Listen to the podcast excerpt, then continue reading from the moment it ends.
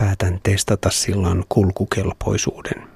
Jo muutaman metrin laskeutuminen savista penkkaa pitkin tikkaiden juurelle on vaikea, sillä vetinen polku on liukas. Myös bamboaskelmien pinnalla on niljakas savipinnoite. Sillan kannen rapaiset poikittaislankut ovat vinossa, joistakin askelmista puuttuu puolet ja käytävä huojuu kevyesti. Matkaa vedenpintaan ei ole kuin 6-7 metriä, mutta lievä korkean paikan kammoisuuteni jarruttaa menoa. Askel kerrallaan kuljen 30 metriä joen yli ja sitten takaisin.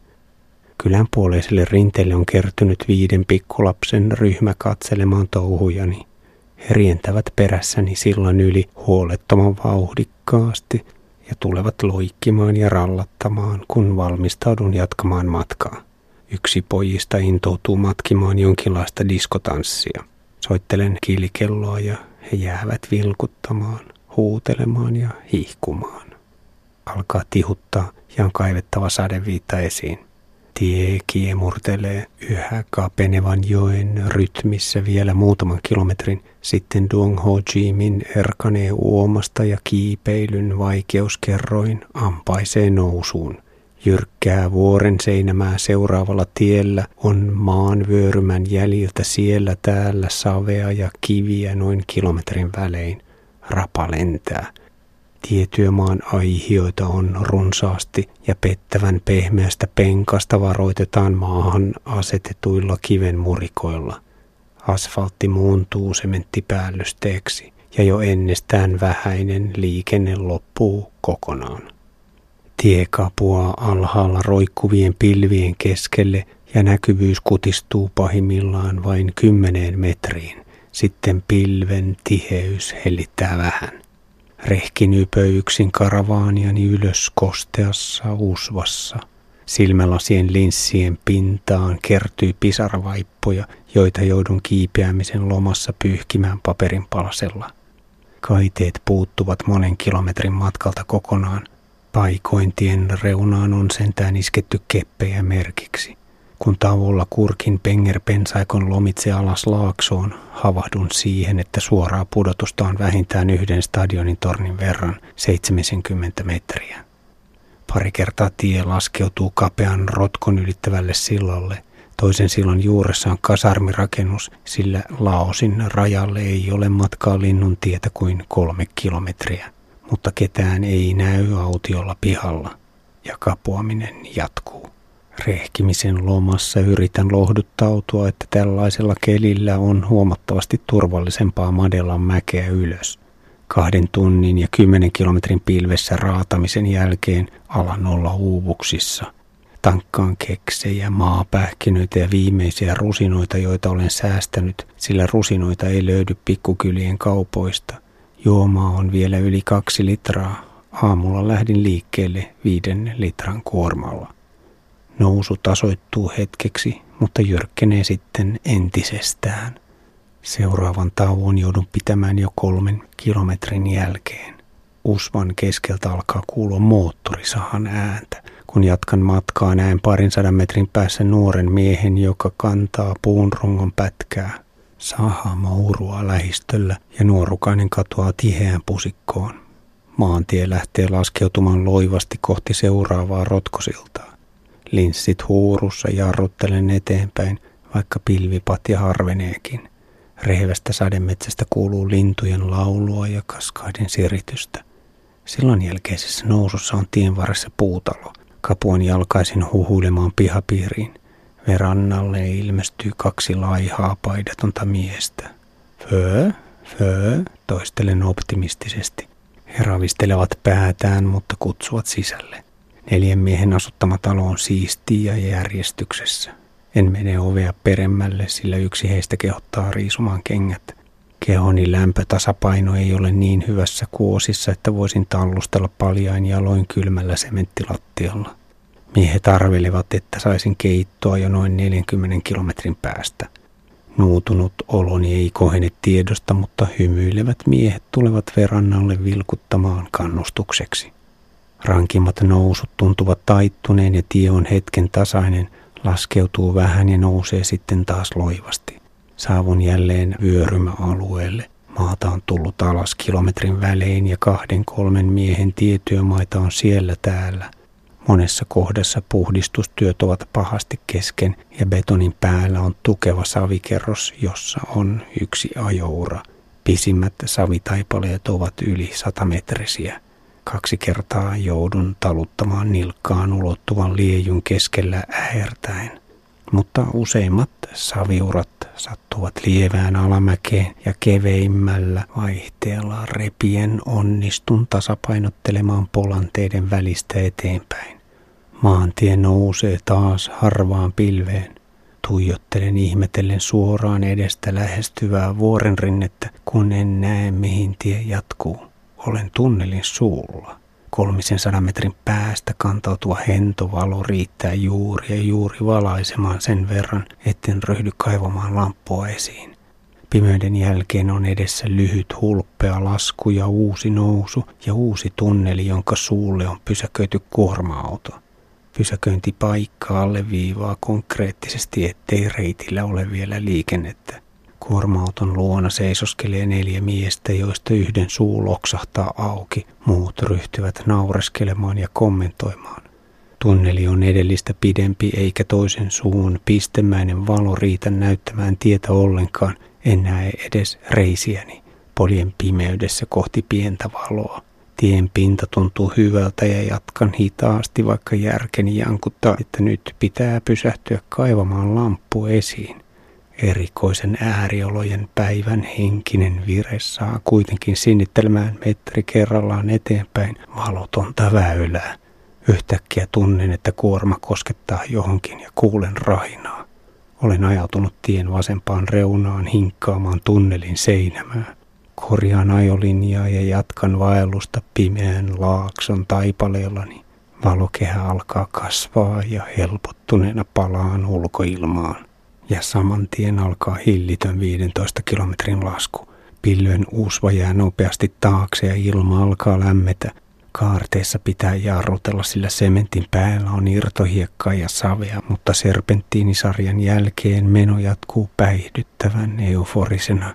Tuuli humisee kypärässä, sadeviitta tanssii ja hyvän olon tunne kulkee koko kehon läpi, kun maantie laskeutuu aurinkoiselle tasangolle reilun vartin kiihdytyksen jälkeen. Tunnen, kuinka kasvoilleni on jähmettynyt leveä kestohymy. Hiihkun yli innostustani tien reunassa maleksiville lehmille ja lapsille. 6 tunnin yksinäisen vuoristokiipeilyn jälkeen olen pölähtänyt aivan laakealle riisipeltotasangolle asumusten ja kotieläinten keskelle. Kaivolle on kokoontunut parikymmentä kyläläistä peseytymään. Koululaiset polkevat ja vesipuhvelit vaeltavat. Nuoret tytöt pyrskähtelevät nauruun ja aikuiset taivastelevat ääneen. Rinkutan kelloa jokaiselle vastaantulijalle. Euforiani kärsii lievän takaiskun, kun mutkan takaa alkaa kilometrin reipas nousu ja tunnen, kuinka maitohappoiset reidet valittavat. Mutta nyppylän takaa ei ilmaannu uusia kukkuloita, vaan pääsen laskettelemaan seuraavalle tasangolle, jossa on isompi taajama. Oitan sairaalan ja kouluja, mutta en näe majataloa. Seuraava taajama on 15 kilometrin päässä. Hämärä muuntuu pimeydeksi ja kaivan ajovalot esiin. Onneksi tie on tasainen. Saan polkea yksin kaskaita ja sammakoita kuunnellen. Pikkuhiljaa alan kuitenkin ryytyä. Tunnin polkemisen jälkeen alkaa pitkä valaistu raitti ja matala puotien nauho, mutta vasta 3 kilometriä myöhemmin löydän keskustan ja majatalon. Ruokaloista on runsauden pulaa, mutta valitsen huonosti. Lopputuloksena on pikanuudeleita ja hämmästyttävän sitkeitä naudanlihapalasia. Kun jauhan kumilta maistuvaa lihaa, änkeä bonuksena seuraani pahasti humaltunut 50 mies jankkaamaan jotain. Pöydän yli lehahtavat vanhat aromit vauhdittavat poistumistani. Majapaikan aulasta saan termospullollisen kuumaa vettä. Pyöräntyönnän luiskaa pitkin sisälle pihasiiven kammiooni. Tarkastan pinnoituksen, joka on kestänyt hyvin rankan päivän. Mutta avarahuoneeni on kylmä. Lämpötila on korkeintaan 12 astetta. Kaivan yöksi esiin kaiken mukana olevan villan, pipon, kaulahuivin, sukat ja ohuen puseron ristiselän lämmikkeeksi. Vetäydyn peiton alle, varatakki päällä. 24. marraskuuta tiistai. Aloi Kesan 105 kilometriä kautta 2515 kilometriä 8 €. Joudun psyykkaamaan itseni hyytävään koitokseen. Kylmien ja märkien ajovaatteiden pukeminen on puistattavaa. Olen aivan kohmeissa, kun lähden liikkeelle, mutta aurinko alkaa pian lämmittää ja voin alkaa vaatetuksen keventämisen jo kilometrin polkaisun jälkeen. Pysähdyn katselemaan maisemia. Đường Hồ Chí Minh on täällä vuorten ympäröimän tasankoaukean kapea paikallistie. Silmäinen länteen, Laosin rajan suuntaan ja arvuttelen, mikä huipuista voisi olla Doja Bia, Hill 937, joka sijaitsee 3 kilometriä tieltä. Hamburger Hillin taistelu toukokuussa 1969 oli yksi Vietnamin sodan käännekohdista. Lisänimensä kukkula sai, kun USA:n joukkoja jäi teuraaksi vietnamilaisten sekä omien ankaraan tulitukseen. 10 päivän operaatiossa amerikkalaiset valtasivat suoralla jalkaväkihyökkäyksellä strategisesti vähän merkityksellisen huipun raskain tappioin. 1800 sotilaasta 1/4 haavoittui tai menehtyi. Vietnamilaissotilaista kuoli 60–80%. Ja amerikkalaisjoukot poistuivat vallatulta huipulta vain pari viikkoa myöhemmin. Tapaus herätti vilkkaan keskustelun USA-kongressissa, ja kun Life-lehti julkisti numerossaan viikon aikana kuolleiden 200 amerikkalaissotilaan kuvat, oli kohu valmis. Vaikka lehden kaatuneista vain 5 menehtyi Hamburger Hillissä, jäi lukijoille vaikutelma, että juuri tuo raju ja turha hyökkäys kylvi kuolemaa. Lopputuloksena oli sodan vastaisten protestien voimistuminen sekä USA:n strategian tarkistaminen vähemmän aggressiiviseksi. Presidentti Nixon ilmoitti pian ensimmäisistä joukkojen vetäytymisistä. Pilvettömältä taivaalta hymyilevä aurinko saa unohtamaan historian kuonan. Tienvarren kaiteille ja aidoille on kannettu runsaasti peittoja, lakanoita, tyynyjä ja vaatteita. Ehkäpä tämä on ensimmäinen kirkas aamu vähän aikaan, ja aurinko kuivattelee nyt vuoden vaatteisiin kertynyttä kosteutta sekä kannustaa pyykkäämään. Maantie kulkee joen tuntumassa, ja voin katsastella, kuinka 10 toiveikkaat miehet ja naiset huuhtovat vaskooleissaan hienoa hiekkaa. Saavun Tasangon perälle 20 kilometrin polkemisen jälkeen, ja edessä on vuoria joka suuntaan. Tien viereen infokyltti varoittaa, että tulossa on 8 kilometrin pätkä, jossa rinteen kaltevuus on 10%. Tämä tietää reilun tunnin raadantaa. Päivä olikin alkanut liian helposti. Lähden kipuamaan ensimmäistä nyppylää ylös, mutta nousu päättyy siihen ja tie tulee valtavan rotkokanjonin reunalle. Yllättäen edessä onkin hulppea lasku. Kanjonin toisella puolella tiheää vuoristosademetsää laikuttavat vaalean ruskeiden vyörymäarpien parvet. Arpia on myös tienpuoleisella rinteellä, ja juuri ennen kuin Đường Hồ Chí Minh lähtee sukeltamaan laakson pohjalle, joudun luovimaan 2 peräkkäisen tietyömaan läpi. Ylimääräistä maamassaa on kasattu tien reunaan läjiksi, ja työmiehet kuskaavat kottikärryillä kiviä niputtaakseen niistä metalliverkolla penkereiden vahvistuksia. Poljin keveimmällä vaihteella savipolanteiden välistä alas loivaa mäkeä. 100 metrin sotkeminen pehmeässä liejussa muistuttaa talvisohjossa rämpimistä. Siihenkin tarvitaan keveitä vaihdevälityksiä ja vääntämisen asennetta. Ja sitten alkaa hurja humiseva lasku, joka hivuttaa nautinnon hormoneja verenkiertoon. Kaarteet eivät ole jyrkkiä, mutta mutkissa täytyy jarrutella kevyesti, koska asfaltilla on irtohiekkaa ja savea. Hurautan ohi motoristin, joka kuljettaa tarakallaan 2 elävää sikaa metallihäkissä. Pelottavaan kyytiin joutuneet eläimet röhkivät kaarteissa ja pikkutöyssyissä. 10 minuutin vapaan kiihdytyksen aikana ohitan vielä 2 mopoa, ennen kuin tie laskeutuu seuraamaan pientä joen uomaa. 3 tunnin polkemisen jälkeen vetäydyn lounaalle ravintolan terassille. Viereisen pöydän miehet kiskovat runsaan yhteisaterian päälle äänekkäästi olutta, ja taajaman raitilla porsaat ja kanat juoksentelevat liikenteen seassa.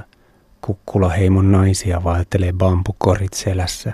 Monet keski-ikäiset naiset tupruttelevat kävellessään tupakkaa lyhyissä isopesäisissä piipuissa.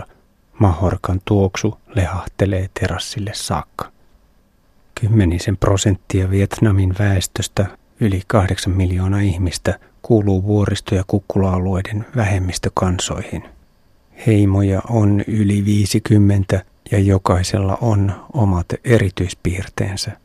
Useat ryhmät ovat perinteisesti olleet puolinomadeja, jotka ovat harjoittaneet riisin kuivaviljelyä kaskeamalla rinnemetsiä. Värikkäimmät ja omaperäisimmät yhteisöt asustavat pohjoisia maakuntia. Keski-Vietnamin ylänköalueiden heimot ovat pisimmällä valtaväestöön sulautumisessaan.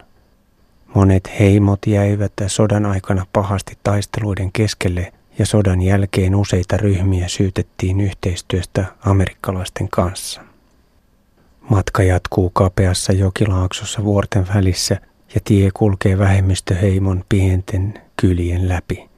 Pelti- tai olkikattoiset lauta- ja bambumajat on rakennettu useimmiten reilun metrin korkeiden pylväiden päälle. Kotien alle jäävää tilaa käytetään polttopuuvarastona sekä karjasuojana. Lattioiden alle mahtuu myös istuskelemaan varjoon silloin, kun auringonpaahde käy liian ankaraksi. Tolppien varassa talot ovat suojassa pikkutulvilta ja rakennustapa ehkäisee myös käärmeiden ujuttautumista sisätiloihin. Piippua imevät naiset kuljettavat bambukoreissaan polttopuuta, heinää ja lehtiä. He käyttävät hametta ja miehetkin liikuskelevat kietaisukangaslantioillaan. Alastomat pikkulapset hyppivät tiellä kuin kotipihallaan, sillä talot ovat aivan tien reunassa. Muutaman metrin päässä on pesupaikkoja, joissa naiset kylpevät kankaat ylävartalonsa ympärillä. Olohuoneiden läpi polkemisen tunnelmaa lisäävät pikkulapsia hoitavat isosiskot, ruokailevat ihmiset ja sanaharkkaa käyvät perheenjäsenet. Yhdessä majassa vanha mies polttaa pitkävartista ja pikkupesäistä piippua aivan oviaukon edessä. Tuoksu ei yllä tielle saakka. Myös koko kotieläimistön kirjo poukkoilee tiellä miten sattuu. Kukot ja kanat juoksentelevat asfaltilla ja muutaman kerran olen ajaa kanan poikien päälle. Siat röhkivät ajoissa karkuun, mutta pikkuporsailla on vielä opeteltavaa väistöliikkeiden ajoituksessa. Lähestymisestäni hämääntynyt vuohi tekee hädissään 2 täyttä ympyrää paikallaan, eikä se lopulta osaa päättää mihin suuntaan pitäisi lähteä karkuun. Koirat parittelevat tiellä ja härät puskevat toisiaan. Yksi sonni yrittää päästä tositoimiin aivan keskellä maantietä, mutta lehmä luikahtaa alta pois, kun paimenmies tulee hätistelemään eläimiä syrjemmälle. Vesipuhvelit vaeltelevat rauhallisemmin.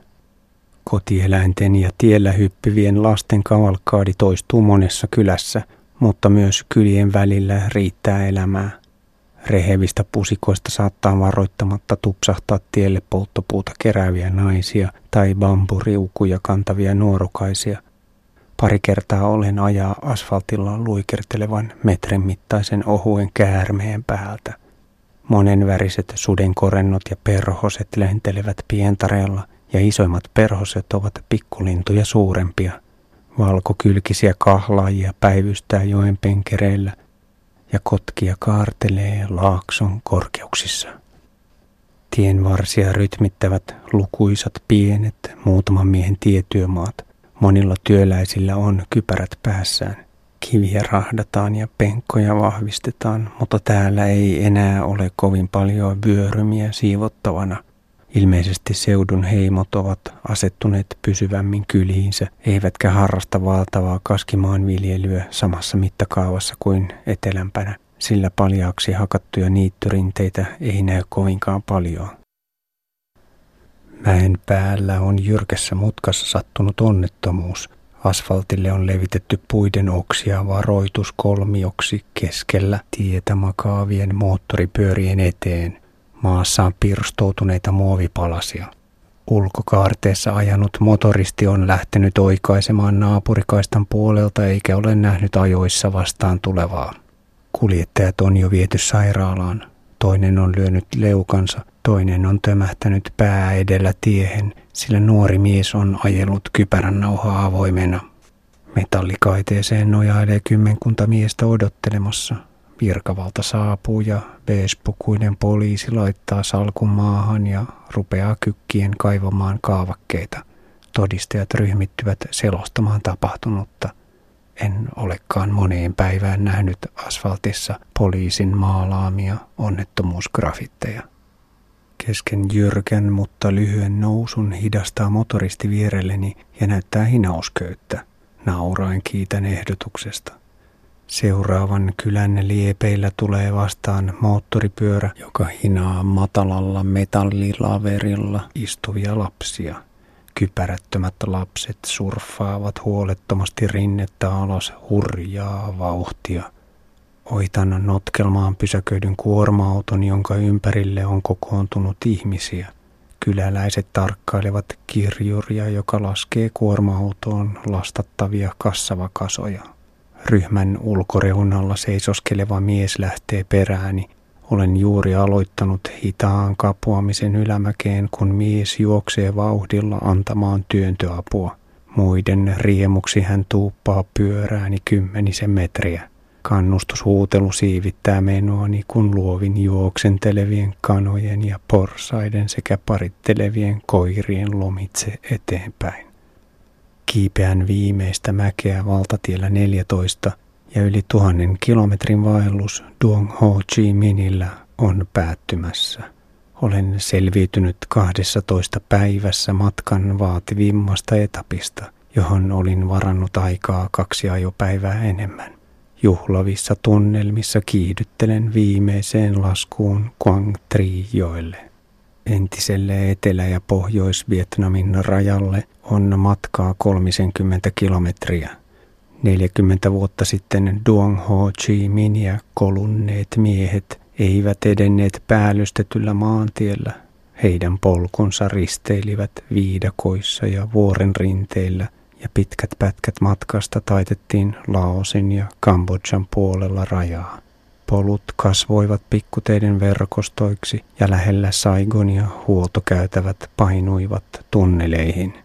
USA:n joukot yrittivät pommittaa väylää umpeen, mutta aina uudestaan se korjattiin tai se rönsyili uutta haaraa. Reitin pommituksissa arvioidaan menehtyneen pelkästään tiestön ylläpitohenkilökuntaa 10 000 ihmistä. En kykene hahmottamaan sitä inhimillisten ponnistusten ja kärsimysten määrää tai edes suuruusluokkaa, joka Đường Hồ Chí Minhiin on sitoutunut. Ylitän Quang Tri-joen ja käännyn valtatie 9 risteyksessä kohti länttä. Mielessäni valmistaudun jo kohtaamaan uuden kielen ja kulttuurin ja maisemat Laosissa. Lao Baon rajan ylityspaikalle on 2 tunnin polkaisu, mutta on jo niin myöhä, että aion yöpyä 15 kilometrin päässä Kesanin kaupungissa. Liikenteen määrä moninkertaistuu, mutta maantie seuraa aluksi tasaista jokiuomaa ja saan ajaa suhteellisen vaivattomia kilometrejä kevyen vastatuuleen. Pari koulupoikaa roikkuu peesissäni monta kilometriä ennen kuin he jäävät kotikyläänsä. Päivä päättyy kuitenkin rehkien, sillä viimeiset 8 kilometriä Kesaniin ovat yhtäjaksoista nousua, joka kiemurtelee serpenttiininä kohti vuoren harjannetta. Tunnen reisieni maitohappoisuuden jyrkässä mäessä.